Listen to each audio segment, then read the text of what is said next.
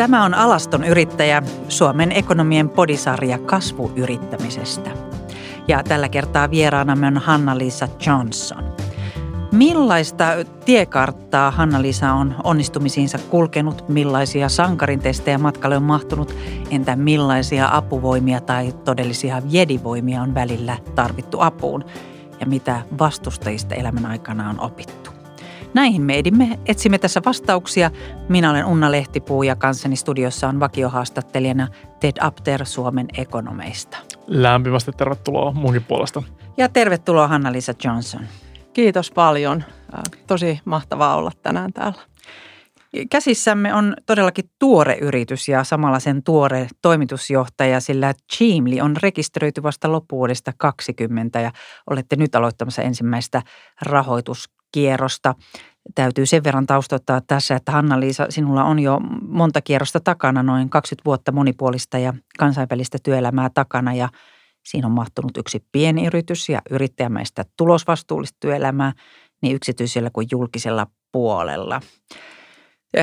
Kerrot nyt kuitenkin, että omistat alastoman rosoisen yrittäjän sydämen. Mitä se tarkoittaa? Se tarkoittaa sitä, että tässä ollaan mun ammatillisen momentumin äärellä. Ähm, mä olen siinä taitekohdassa, jossa ähm, on kokemusta takana ja lapset ovat siinä iässä, että voin satsata täysillä siihen, mitä haluan vielä työelämässä ja elämässäni saavuttaa. Se on sulle tämmöinen uljas ulosastuminen yrittäjyyteen. Kerro, mitä Teamly tekee. Teamly on yritys, joka haluaa olla vaikuttamassa siihen ympäristöpommiin, mikä suurkaupungeissa ja kasvukeskuksissa on urbanisoitumisen myötä syntynyt. Myös vaikuttamassa sosiaalisesti – niihin väestöryhmiin, jotka tässä kehityskulussa ovat jääneet heikommalle. Meidän tavoite on kaupallistaa innovaatioita ja ratkaisuja, jossa keskeisessä roolissa on ihmisen ja koneen yhteistyö ympäristön eduksi, niin sanotusti human machine partnerships. Mutta kerro ihan konkreettisesti, mitä Chimli tekee? Mitä se palvelu on? Millaisia aiheita? Joo. Nyt meillä on juuri lähdössä liikkeelle sellainen innovaatioaihio, palveluinnovaatiosta on kysymys kuin Mobility as an Experience. Me halutaan tuoda markkinoille sen tyyppinen kokemuspalvelu, jossa yhdistyy kestävä liikkuminen ja erilaiset tämän ajan vaatimuksiin vastaavat elämyspalvelut. Meillä on sponsorina tanskalainen Kööpenhaminan main market, Nasdaqin main market-listalla listautunut Green Mobility, sataprosenttinen yhteiskäyttöautoilulaivuetta pyörittävä operaattorifirma ja, ja meillä on tavoitteena tuoda esimerkiksi tämä palvelu sille kohderyhmälle, joka ei enää pysty kasvukeskuksista asunnon hankkien, hankkimisen jälkeen ostamaan yksityisautoa ja kesäpaikkaa Euroopassa. Puhumme Euroopan markkinasta. Eli et voi käyttää näitä yhteisiä autoja tai yhteisiä mm-hmm. kulkuvälineitä – Joo. Ja ilmeisesti hyvin vahva painostus teillä on juuri tästä ilmastoystävällisyyteen ja kestävyyteen tässä. Kyllä, mutta nythän nämä ä, yhteiskäyttöoperaattorit pyörittävät jo omia niin sanottuja fliittejä, eli laivueita suurkaupungeissa, mutta me tuodaan tähän ä, sellainen kokonaisuus, joka vie esimerkiksi urbanistit hyvin edullisella tavalla kansallispuistoihin ja sen suurkaupungin ulkopuolelle, että he pääsevät – kosketuksiin luonnon mikromekanismien kanssa.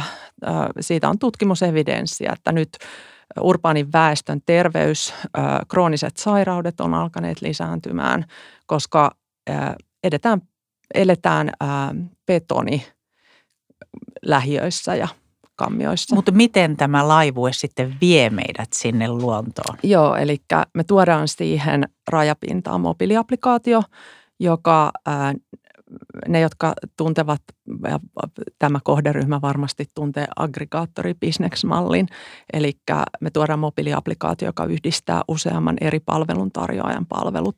Puhutaan myös niin kuin, ähm, äh, entertainment ja infotainment äänikirjatyyppisistä palveluista sitten. Mutta sanotko vielä konkreettisesti, kun Ted istuu nyt siellä mm-hmm. ekonomien toimistolla, on ihan uupunut ja tarvittisi tällaista luontokokemusta, mutta Tedillä ei ole auto, ei ole varaa, kun kämppään meni kaikki rahat.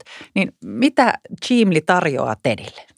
Tedi ottaa äh, siinä väsyneessä hetkessä työpöydän äärellä meidän appin App Storesta tai Google Playsta ja lataa sen.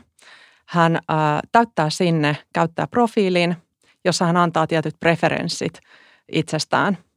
Ja sen jälkeen äh, tämä palvelu tuottaa hänelle sopivan paketin ja se kaikki reaaliaikaisesti ajoitetaan toimitusketjussa ää, sillä tavalla, että kun hän haluaa kävellä siitä työpaikalta siihen ulkoovelle, niin auto on jopa siinä edessä ja siellä on ää, outdoor-retkeilykamat mukana, siellä on Voltin toimittama tai Foodoran toimittava ruoka mukana ää, ja, ja tota niin, siellä on valmis plääni siihen, että jos hän haluaa olla yötä vaikka Nuuksiossa tai Siponkorvessa tai jossain muualla, niin äh, hän voi vaikka lumimajotteessa olla yötä tai tentsille teltassa tai näin. Ja se kaikki tapahtuu yhden mobiilimaksun välityksellä. Nyt mä näen oikein, miten Tedin silmät katse kirkastuu. Hän näki jo itse siellä luminsa, lumimajassa. Mietin kanssa, että mitä kaikkia muita applikaatioita voisi vielä ehkä tuo saada niin kuin samaan, että, että, että onko mun pakko lähteä yksin sinne vai voiko mä jotenkin tätäkin joukkueesta. Saako siihen Tinderinkin mukaan? Joo, miksei. Tämä oli muuten uutta. Mä, me ei olla menty vielä noin pitkälle, mutta miksei. Eli se seura, seurapalvelu siihen.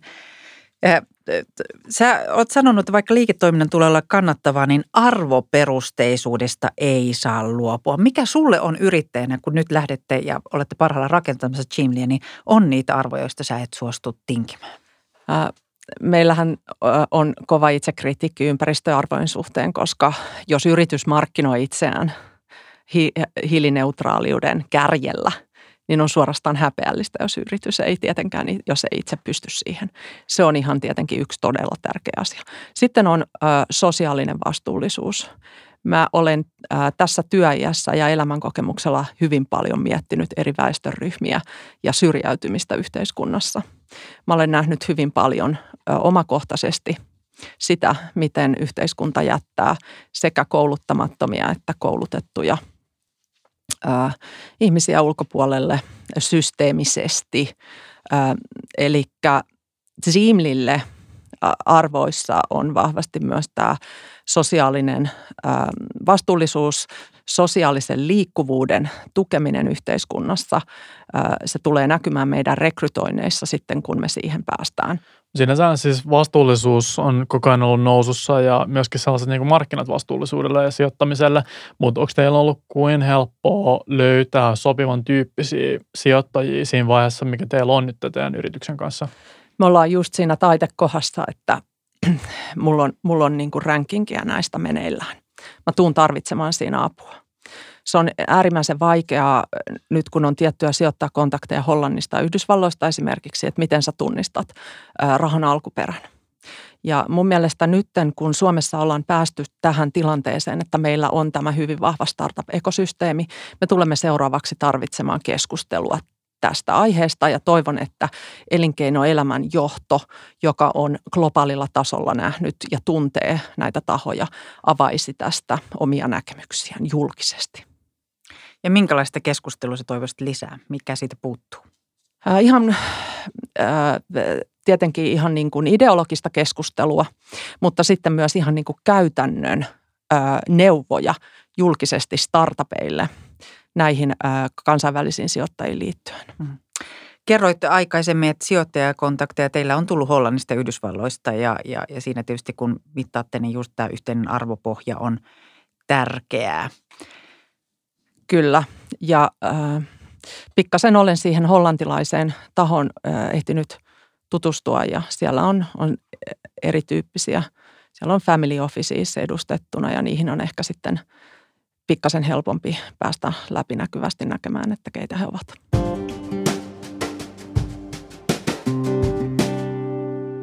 Jos mennään siihen sun yrittäjätarinaan, että mikä se driveri siellä on, niin kuin tuli ilmi, että oot ollut toisen palveluksessa ja erilaisia työsuhteita, mutta nyt todellakin on vahva tunne, että on aika, aika perustaa Chimli. Mikä se lähettäjä on, se voima, näkyy? Siinä, siinä on tietenkin useita asioita, mutta yksi vahva, vahva motivaattori on tietenkin niin kuin se, että kokee, että ei ole päässyt niissä aiemmissa tehtävissä täyteen potentiaaliin. Antamaan niin kuin takaisin täydellä sitä, jota on itse kehittänyt ja johon tämä yhteiskunta on koulutuksen kautta minunkin kohdallani aiemmin investoinut.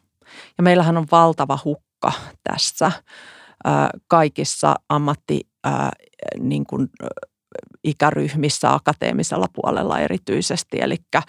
Eli meidän niin kuin, yliopisto- korkeakoulututkinnot ovat kalliita ja, ja ne eivät sitten investointina aina tule takaisin tähän yhteiskuntaan.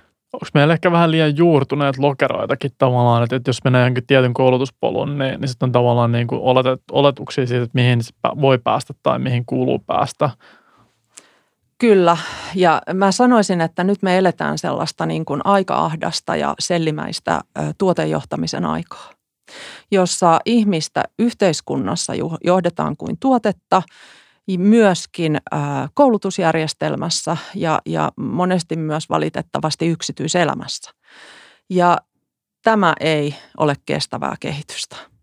Mikä se vaihtoehto on? Se vaihtoehto on sallia virheitä ja olla takertumatta virheisiin.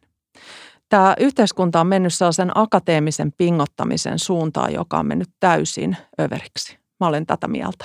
Me emme enää salli toisiltamme inhimillistä vajavuutta ja äh, se näkyy niin kuin sitten myös meidän jälkikasvussa ja minkälaisia odotuksia ladataan sitten nyt niin kuin, ä, lukiosta yliopistoihin siirtyviin. Ä, mä oon huolissani tästä kehityskulusta, kun näitä on muutettu näitä, näitä tota niin, ä, pääsykoekäytäntöjä ja, ja sitten tietenkin ihan siellä varhaisessa, niin kuin ihan pienissä lapsissa asti näkyy tämä vanhempien täydellisyyden tavoittelu.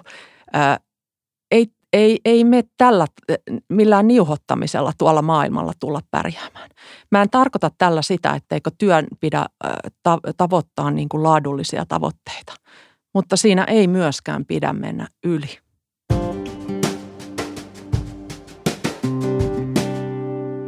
Sun taustalta löytyy 90-luku.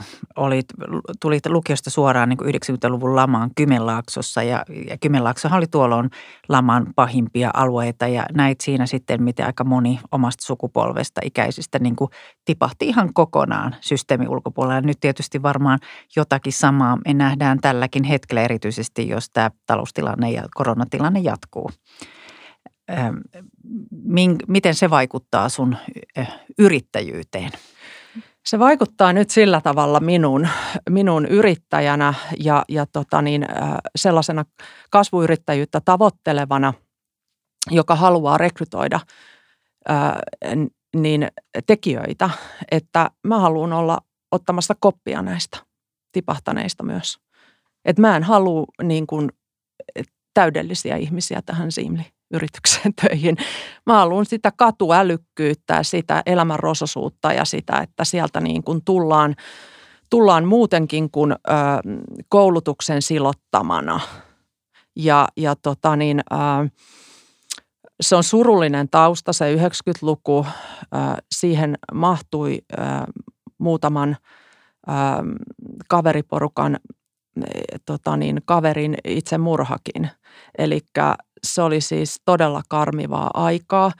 Suomalainen yhteiskunta oli jotenkin holhoava eikä osannut ottaa koppia niistä meistä nuorista silloin.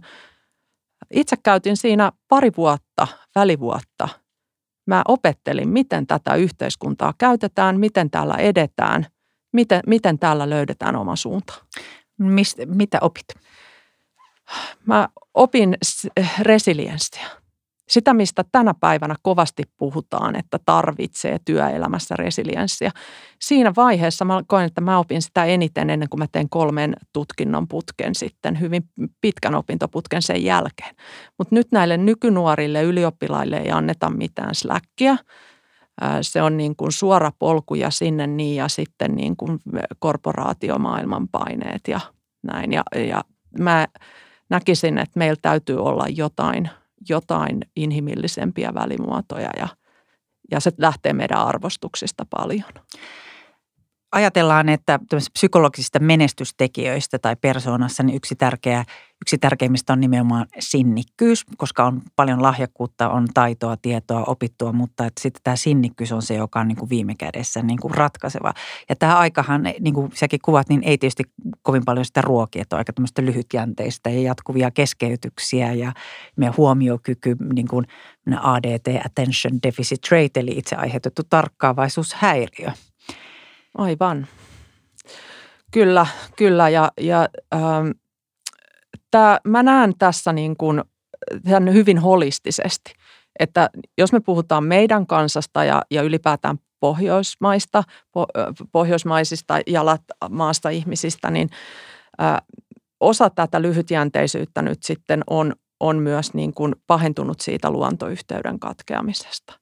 Siinä on sivistyksellistä menetystä myös että ei, ei niin kuin tavallaan ei tunneta niitä niin kuin elämän peruslainalaisuuksia enää niin hyvin ja mennään, mennään niin kuin siinä digen, digin, digihypityksessä. Mutta tietyllä tapaa toi niin kuin, että jos meillä on se ajatusmalli siitä, että meillä on tiettyjä lokeroita tai uria, mitä pitkin edetään – ja tietty niin kuin tahti, mitä pitkin pitää edetä eteenpäin, niin silloin sitä niin släkkiä ehkä vähemmän. Mutta mitä sä koet tämän, että voiko luova olla niin kuin monella eri tapaa? Että tietyllä tapaa löytyykö meidän Suomesta luovia fyysikoita ja matemaatikoita? Kyllä, nimenomaan. Ja siis äh, itse alun perin tulin luovilta toimialoilta. Eli siis äh, tota niin, äh, en, mun, mun se niin kuin, äh, kotikorkeakoulu oli taidet, entinen taideteloinen korkeakoulu, eli, eli tota niin, ää, mä en pidä, enkä siis oikeastaan koskaan ole pitänyt luovien alojen yksinoikeutena luovuutta. Sitä löytyy kaikilta aloilta, kaikista ammattikunnista ja se on nimenomaan se innovatiivisuus usein kytkeytyy siihen. Eli jos me puhutaan luovuuden kaupallistamisesta, niin meidän ei tule puhua – luovien alojen kaupallista, kaupallistamisesta, vaan, vaan nimenomaan monialaisesti minkä tahansa ä, ammattiosaamisen piirissä ä, syntyvästä luovuudesta ja miten sitä tulee tukea sillä tavalla, että se sitten niin kuin siinä kaupallisesti mar- markkinoilla tavoittaa uutuusarvoa. Sulla on takana kolme tutkintoa kahdessa eri yliopistossa. Eli olet sitten niin kuin tehnyt itsellesi hyvän koktailin tässä, mutta miten näet sitten niin kuin juuri tämän voisi sanoa, yrittäjätaitojen, niin kuin taloudellisten taitojen tuota, valmentautumisen eri oppilaitoksissa? mä, nä, mä näen niin kuin itse, itse oppimisen hirveän tärkeänä, vaikka olisi niin kuin siellä, siellä niin kuin huippuputkessa – jossa on kaikki se niin kuin sen akateeminen sparraus ja, ja tota, niin parhaat proffat ja parhaat yliopistolehtorit ja parhaat opiskelukaverit vertaisryhmänä ja muuta, niin mä näen silti sen, niin kuin sen itseoppimisen niin kuin niissä taloustaidoissakin aika sellaisena keskeisenä, koska, koska tota, niin, mitä enemmän sä tunnet sitä niin kuin markkinan katutasoa – niin sit se sellainen streetwiseness on, on mun mielestä niin kuin äärettömän arvokasta. Ja, ja tota, nythän niin kuin nähdään, nähdään ää, tässä mennellä viikolla nähtiin, että mitä Wall Streetillä tapahtuu, kun tuli tämä GameStop. Ää, tota niin, yhteisö, joka ostaakin niin kuin salkunhoitajat ei enää pää, päätäkään, vaan tulee niin kuin massa, joka Robin Hood-omaisesti – on sijoittanut ja päättääkin, että miten tämä markkinatalous niin kuin nyt meneekään. Ja kuka täältä tippuu ja kuka ei. Miten sitten taas niin kuin Simlin osalta, niin miten te aiotte mitata onnistumista? Että millaiset asiat on sitten teille sellaisia, että jos te pääsette niihin, niin te olette teidän mielestä onnistunut. Ja yleisemmällä tasolla, niin miten tätä niin kuin vastuullisuutta pitäisi mitata jatkossa? Joo, kiitos. Siis mahtavaa, että otat esiin tämän asian. Eli meillä niin eurot ei tule olemaan se ainut liiketoiminnan menestymisen mittari. Eli kyllä niin kuin tänä päivänä on kyettävä mittaamaan asioita muutenkin. On, on niin kuin kulttuurisia, ekologisia, sosiaalisia vaikutuksia, vaikuttavuutta. asiahan on niin, että use, hyvin usein on näin, että sellainen yritys nyt, kun on näitä YT-kierroksia nähty siellä sun täällä ja nähdään koko ajan, niin, niin ää, niiden vaikutuksethan tulee systeemisesti yhteiskuntaan maksettavaksi. Ja tässä on niin kuin yrityksillä myös vastuu, että, että mitä ne työntää sitten yhteiskunnan tai mitä me työnnetään yhteiskunnan maksettavaksi, että – että mä näen, että yritysten pitäisi kantaa enemmän vastuuta. Mutta nämä on usein aika vaikeita mitata. Me voidaan tietysti päästötonneja mitata, me pystytään niin kuin tulosta tota, laskemaan euroina, mitä jää viivan alle. Mutta miten nämä muut, miten Chimli tulee niitä mittaamaan? Me tullaan mittaamaan niin kuin ihmisten hyvinvointia myös. Eli ihan siis työntekijätasolla sitä, että miten me onnistutaan – ihmisten hyvinvoinnin ja terveyden säilyttämisessä. Se on yksi tällainen. Meillä on tämä työn alla tämä koko, koko niin kuin, ää, kokonaisuus, mutta tämä, tämä hyvinvointi ja terveys on yksi keskeinen. Mutta jos mennään takaisin siihen, kun mä oon siellä Flietissä nyt, mä oon lähes, lähes kohta Nuuksion päin, niin mitä sitten niin kuin... Hän jää ajatuksissa sinne jo. Mä palaan siihen takaisin, niin tätä, miten esimerkiksi sitä niin kuin asiakaspalvelukokemusta, mitä eri asioita siitä mitattaisiin? Joo, eli yksi hyvin tärkeä on se, että me halutaan optimoida se hiilijalanjälki. Ja silloin, kun me paketoidaan useampi osapalvelu yhteen – niin me pystytään niin kuin optimoimaan sitä paremmin. Siinä ei tietenkään päästä hiilinegatiivisuuteen tosta vaan, mutta päästään niin kuin pidemmälle kuin mitä nykyiset palvelut mahdollistaa. Sitten myös tietenkin se niin kuin, kokemuksen mittaaminen ja siitä asiakas niin kuin, tyytyväisyyden kautta sen, sen niin kuin, ää, mittaaminen, että, että mikä meidän asiakkaiden niin kuin koettu tunne ja se, se tu, niin kuin, tavallaan ää, tuki siihen omaan niin kuin, hyvinvointiin on tällaisen palvelun kautta.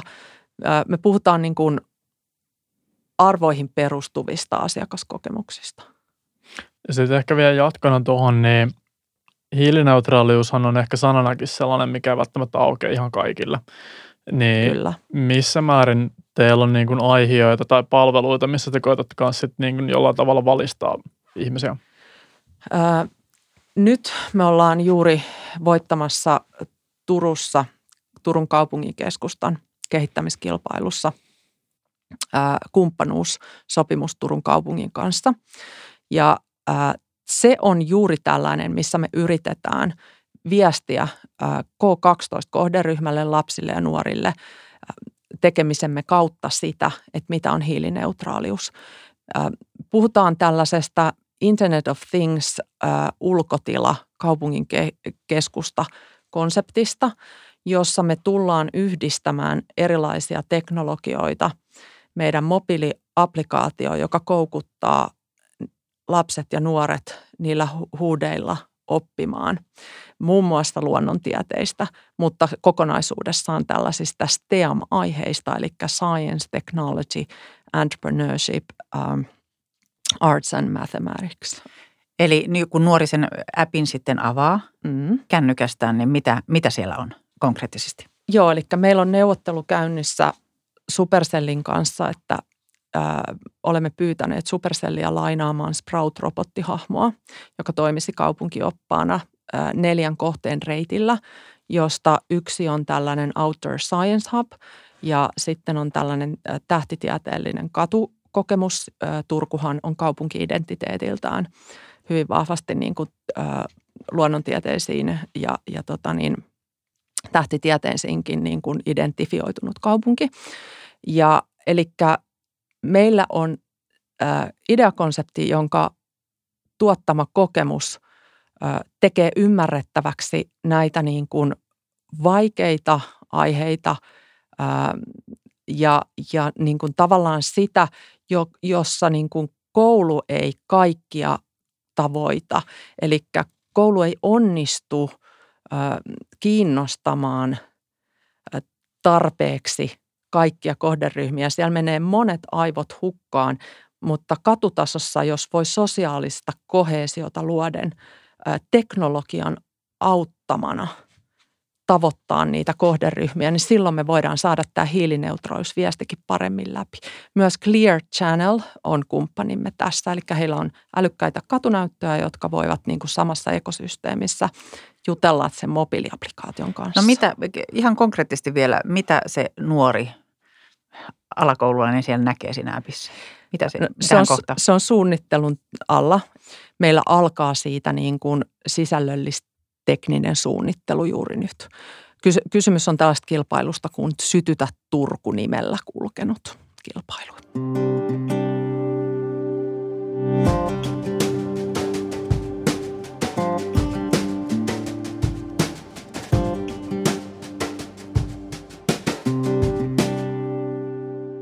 Mennään vielä hetkeksi takaisin siihen sun yrittäjätarinaan ja kun katsoo elämän varrelta, tässä jotakin asioita on tullut esille, niin mitkä on sulle siinä yrittäjäuralla ollut sellaisia auttajia? Tai voi sanoa, että jedivoimia. Kansainvälisyys on tosi keskeinen asia. Se, että on päässyt jo niin kuin varhaisessa vaiheessa kosketuksiin kansainvälisyyden kanssa monipuolisesti. Ähm, mä kiitän äitiäni siitä. Ähm, hän oli ähm, tarkkailuluokan opettaja ja äh, rehtori, joka myöhemmin sitten rehtorina yhdisti muun muassa erityiskoulun ja normikoulun ja koki suurta, suurta tota niin, vastarintaa, kunnes sitten muutosjohtamisen kautta kaikki totesivat, että tämä on parempi, äh, yhdenvertaisempi koulu. Äh, ähm, elikkä, eli, eli mä koen, että sellaiset niin kuin jedivoimat, niin ne tulee jostain tosi varhaisesta vaiheesta ja syvältä. Ne tulee ähm, niin kuin sellaisista kokemuksista, joita niin kuin ei aina osaa edes sanoiksi pukea. Ähm,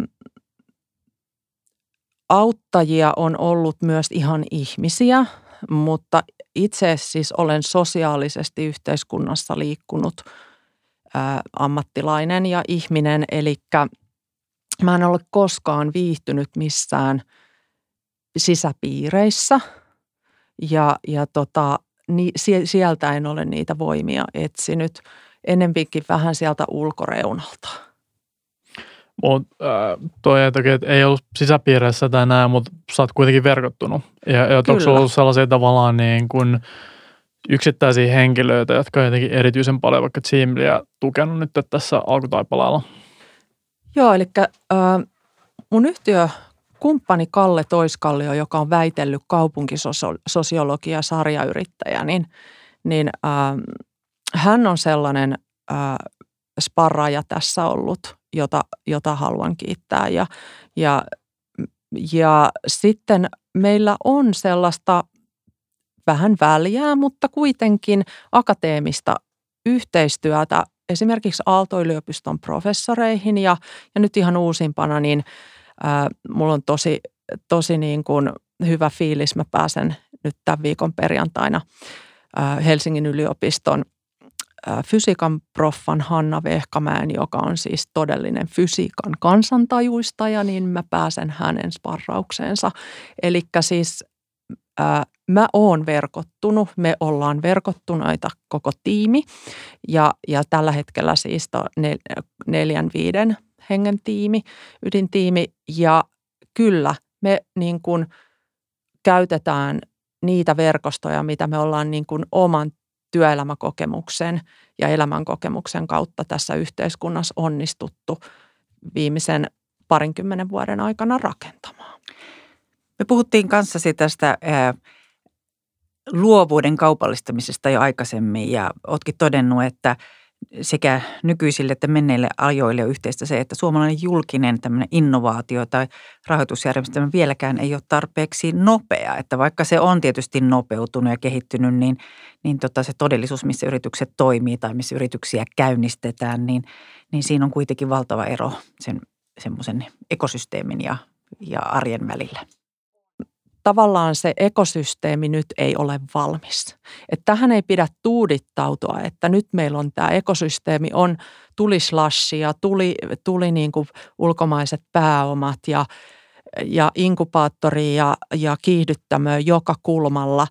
Ää, nyt on riskinä siis se, että se tulee olemaan niin kuin hyvin valittu joukko, joka taas siinä ekosysteemissä pärjää. Eli enemmän nyt niin kuin huomiota sinne, että missä on sitä sellaista niin kuin, ö, rososempaa yrittäjän alkua, eikä sitä niin kuin huippuusa hiottua täydellisyyttä. Tuo ehkä jatkeena, että kun sä oot kuitenkin nähnyt jo 2000-luvun alkupuolelta kanssa, että minkä tyyppiset, se, millainen se ekosysteemi silloin oli, se toisaalta mikä se on nyt 2021, niin mikä sun toive on, että millainen se kannattaisi olla 2040? Joo, sellainen, sellainen joka on pystynyt ottaa niin kuin, äh, myös niin kuin koululuusereista äh, heitä niin kuin helmoihinsa. Sellainen, sellainen, että se ei tule vain jostain näistä niin kuin huippuyliopistoista, vaan, vaan se tulee niin kuin tuolta tota, niin Helsingin Malmin lähiöstä niin kuin maahanmuuttajataustaisten äh, syrjäytymisvaarassa olevien niin kuin – tota niin, siinä riskissä oleviin, niin kuin, että heidän, heistä kopista, koppia niin kuin ottamista. Ja, että silleen, että se on niin kuin, äh, hyvin, että, että 2040 se startup-ekosysteemi, mikä meillä on, niin sen tulisi ymmärtää niin kuin startup-yrittäjien heterogeenisyyttä hirveän paljon paremmin kuin nyt. Ja nythän tosiasia on se, että jos niin kuin ne, jotka aloittivat 2000-luvun alussa tekemään sitä ekosysteemiä, esimerkiksi Nokian nykyinen toimitusjohtaja Pekka Lundmark, joka oli aloittamassa Startup Factorya Otaniemen kampuksella, niin totuushan on se, että jos hän olisi jäänyt siihen, sitä pitkäjänteisesti rakentamaan. Hän ei olisi koskaan liikkeen johdossa ollut niin men, tai menestynyt niin kuin liike-elämässä yksilönä kuin mitä hänestä tuli. Eli tällä haluan kertoa sitä, että yksilö tarvitsee aina ekosysteemin, mutta pelkästään ekosysteemi ja rakenteet eivät riitä. Eli on oltava ihmisiä, jotka osaavat ojentaa kättä. Mutta jos, jos, jos puhutaan siitä vähän kääristettynä, että, että nykyään Suomessa yksi hangaste on se, että meillä on monenlaisia työpaikkoja, joiden kannattaisi olla inklusiivisempi, että kannattaisi ottaa niin monimuotoisempaa rekrytointia, mutta sitten ne ei jostain syystä ole tehnyt tätä, niin onko tämä sama tavallaan sen startup-ekosysteemin kanssa, kasvuyritysekosysteemin kanssa, että sen kannattaisi olla niin kuin avoimempi, suvaitsevaisempi, inklusiivisempi? Kyllä, Kyllä, me, me niin kuin ollaan vasta matkalla niin kuin siihen, että tämä on hyvin uusi niin kuin temaattinen nosto, tämä inklusiivisuus Suomessa ja matka on vielä pitkä. Ja tätä Chimli lähtee tekemään myös niin kuin rekrytoinnissa. Ja jotenkin kun kuuntelen sua, niin tulee mieleen juuri se, että kuinka tämmöinen katuälykkyys kadulla ja elämässä älykkyys voitaisiin myös muuttaa bisnesälykkyydeksi. Ja mitä se niin kuin tavallaan siinä välitekijänä tarvitsisi. Ja itse olen paljon miettinyt Islannin mallia silloin, kun Islannissa oli pankkikriisi ja sieltä tultiin suhteellisen nopeasti – ylös. Ja kun ajattelen islantilaisia ystäviä, niin heillä on keskimäärin kolme ammattia. Että opettaja lähtee ajaa taksia koulupäivän jälkeen. ja, ja niin kuin, että se ajatusmalli, se mindsetti on se, että sä olet sekä töissä, sä olet sekä yrittäjä. Ja se, että jos raha nyt ei tule tästä virrasta, niin mä haen sen jostain muusta. Ja ehkä se on semmoista, mitä itse kunkin opiskelipa mitä tahansa, tekipä mitä tahansa, kannattaisi miettiä näitä virtoja. Ehkä tähän on hyvä lopettaa. Kiitoksia Hanna-Lisa Johnson haastattelusta ja hetken kuluttua me tästä haastattelusta keskustelemme vielä Juuso Enalan kanssa, mutta Hanna-Liisa, hyvää viikon jatkoa sinulle. Kiitos teille myös. Oli, oli mahtavaa täällä tänään ja, ja tota niin, tosi hyvää vuotta kaikille ekonomeille ja älkää luovuttako. Thank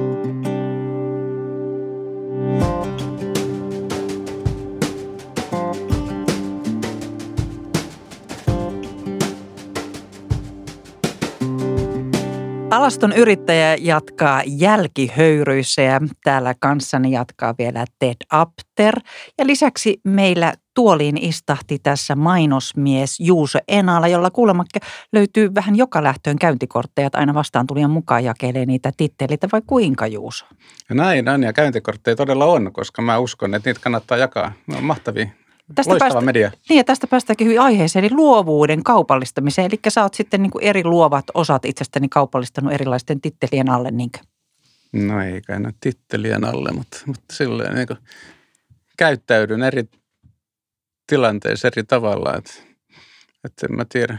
Mulla on siis luovuuden malli on se, että mä myyn ja sitten mä vasta mietin, mitä se tehdään, niin sitten on pakko olla luova, kun on luvannut, että nyt tulee jotain nerokasta – äskeinen vieraamme Hanna-Lisa Johnson kertoi tässä oman yrittäjätarinansa, jolla on niin kuin pitkä tausta. Sieltä löytyy kilpailuonnistumisia jo parinkymmenen vuoden takaa, mutta nyt tosiaan viimeisimpänä lähtönä on Cheamly, äskettäin perustettu yritys. Mitä tämä Hanna-Lisan tarina sussa nosti mieleen? En mä tiedä, musta se oli kauhean akateeminen. Se oli varmaan ihana, mutta en mä osaa noin monimutkaisesta ajatella tätä yrittäjyyttä, koska mä vaan teen ja, ja sitten mä lunastaa lupaukset, mutta mä en koskaan tee semmoista teoreettista viitekehystä, kun mä alan tekemään uutta yritystä tai asiakkaalle miettimään strategioita, vaan mun toimintamallini perustuu täysin totaaliseen intuitioon, jonka jälkeen mä altistan mun intuitio muiden ihmisten nähtäväksi ja ne päättelee, että onko siinä perää vai ei. Yleensä on. Hanna-Lisahan kertoi, että hänellä on itse asiassa kolme tutkintoa ja se on niin kuin taideteollista, on kaupallista tutkintoa ja muuta, mutta onko nykyisessä niin kuin opiskelujärjestelmässä sitten ikään kuin tämä kaupallisten luovuus niin kuin pistetty niin kuin eri lokeroihin, että löytyykö sitä sitten yhdestä? En mä tiedä, mä oon niin kuin monen korkeakoulut dropoutti, mutta kauppakorkeasta mä oon valmistunut, mutta en mä siellä mitään liiketaloudesta ymmärtänyt tai oppinut juurikaan. Että, että se, mitä mä opein, oli se akateeminen ajattelukehys ja, ja verkostoituminen, mutta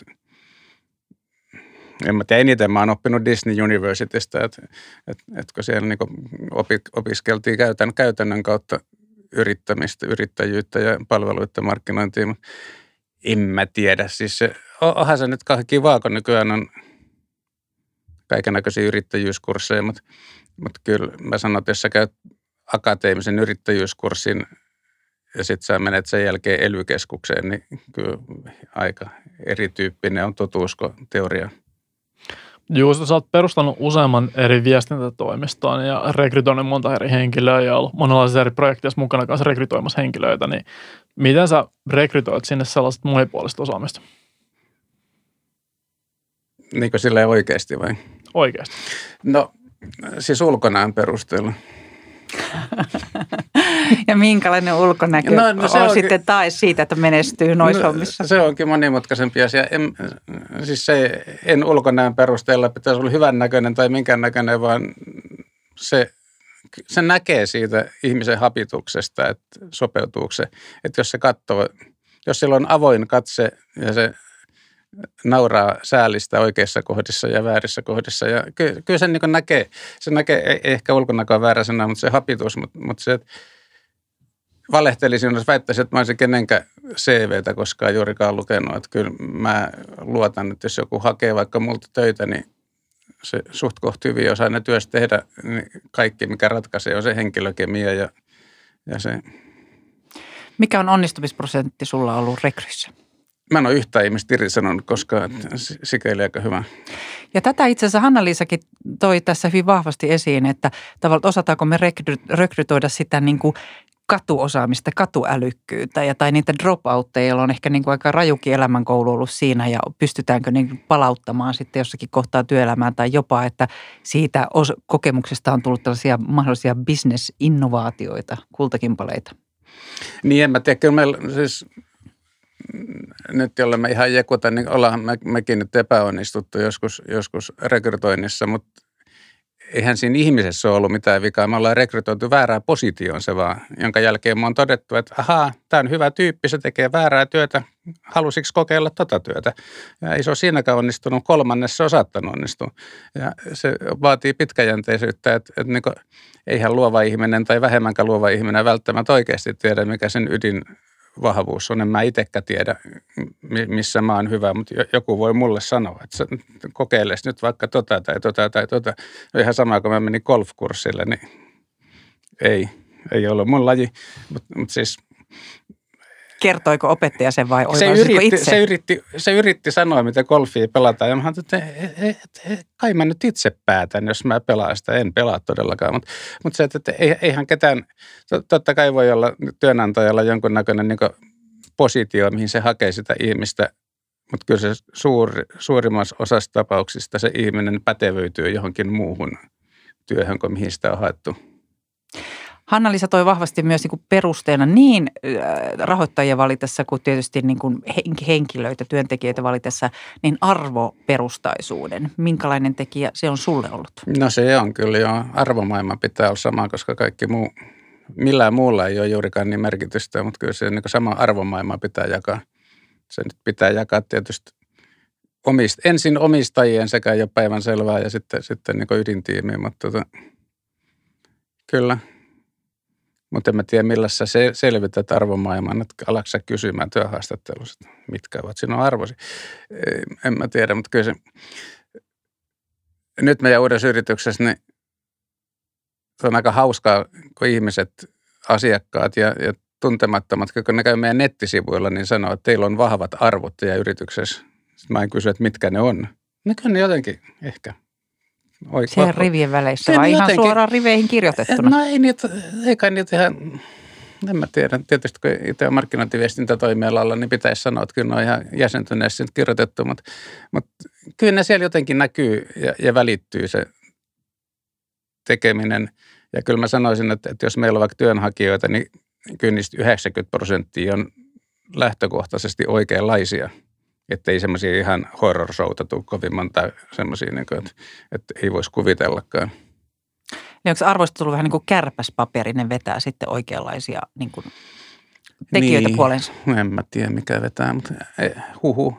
Tietysti mä, meikin toimiala on niin pieni, että, että me tunnetaan kaikki suurin piirtein toisemme, niin ja sitten tietysti, en mä tiedä, sitten mä oon itse somessa niin aktiivinen, että mä julistan aika väkevästi usein, niin siellä joku voi kuvitella, että mä oon hyvinkin ylevä ja hieno ihminen, kun en mä koskaan kerro ihan kaikkea koko totuutta. No jos vielä puhutaan siitä äh, luovuuden kaupallistamisessa ja sitten kun katsoo esimerkiksi tuota pörssilistaa Helsingin pörssistä, niin ne toimialathan on suhteellisen kapeita. Meillä on hyvin vahva tämä savupiipputeollisuus, tämmöinen koneteollisuus, äh, tietysti IT-puoli siellä nyt tällä hetkellä nousee myös, mutta että on paljon, voi sanoa, että niin semmoiset per, luovat tai jopa käsityöläisalat loistavat poissaolollaan. Eli se tietysti on pieni signaali myös sitä, että niitä, niitä innovaatioita tai sitä osaamista ei osata sitten niin kuin pidemmälle kaupallistaa, että se saattaa jäädä yhden, kahden henkilön nyrkkipajaksi. Mitä sille pitäisi tehdä? Vai pitäisikö tehdä mitään? Ei mitään. Mikä, mikään ei ole niin luova kuin suomalainen insinööri. Aivan fantastista, että Suomessa on sellaisia insinöörejä, jotka pystyy pyörittämään tätä maata ja monta muutakin maata. Että ei me nyt tarvitse jalkaa tai niin huoputtaa tossuja ja kaikkia, että ei siitä mitään järkeä ole. Mutta että aivan fantastisia suomalaisia erityisosaajia maailma täynnä.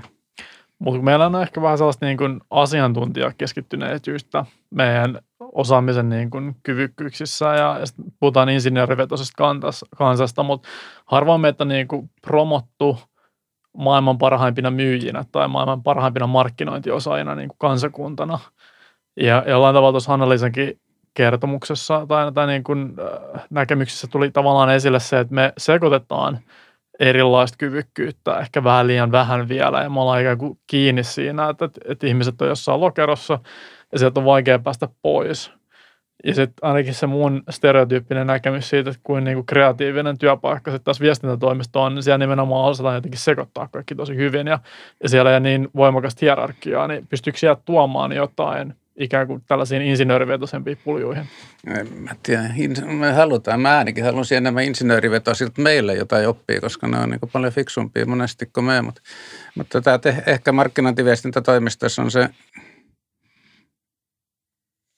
jonkunnäköinen matala kynnys ilmasta itseäsi ja, ja pienempi vaara joutuu naurunalaiseksi mistään kommentista, niin se on ehkä se vahvuus, että uskalletaan olla omanlaisia ja uskalletaan niin alkaa pallottelemaan asioita, että ei tarvitse tulla täydellisellä presentaatiolla palaveriin, että tässä mulla on 18-sivuinen Exceli ja blää blää blää ja näin, näitä asia menee, vaan voi ihan sanoa, että mulla tuli mieleen että, ja se on erittäin hyvä aloitus markkinointiviestintätoimistossa, että mulla tuli idea, eikä sitä tarvitse alkaa perustelemaan, miten, vaan siellä on joku kaveri, joka jatkaa sitä, se, se automaattisesti pallottelee, että, että ihan hyvä, mutta voisiko se vielä tehdä noin, ja, ja niin, niin se nyt. Täydellisyys hylkii luovuutta. Todellakin. Ei, totta kai jostain pitää aloittaa ja sitten parantaa.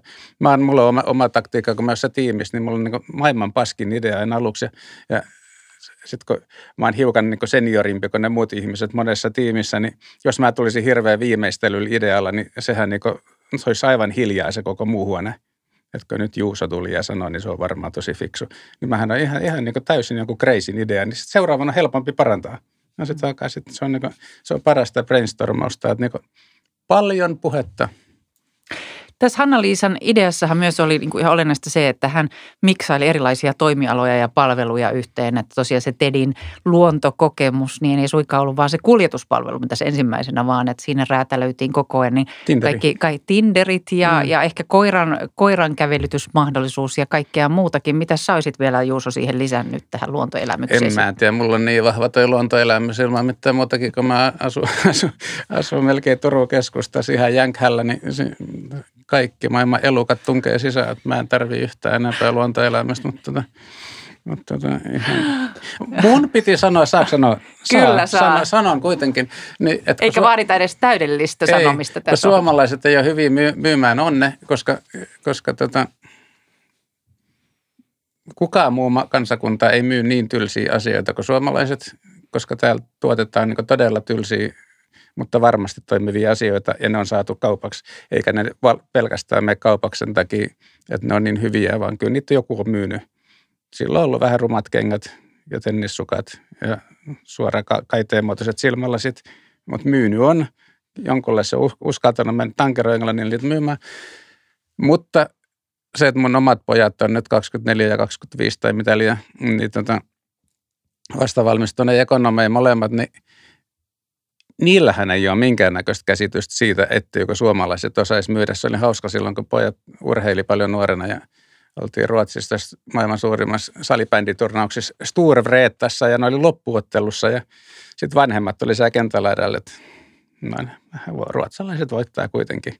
Sitten pojat kysyivät vanhemmilta, että miten niin? Mehän voitetaan aina. Ja ne on, ne on nyt sitä sukupolvea, jotka näkee, että me voitetaan, me myydään, me ollaan kansainvälisiä. No niin kautta hyvin tai meidän nuoriso, että ne osaa kyllä myydäkin ihan tosi hyvin. Tähän toivon näkemykseen on hyvä lopettaa nämä jälkihöyryt. Kiitoksia Juuso Enala ja kiitos Ted Apter ja minä olin Unna Lehti.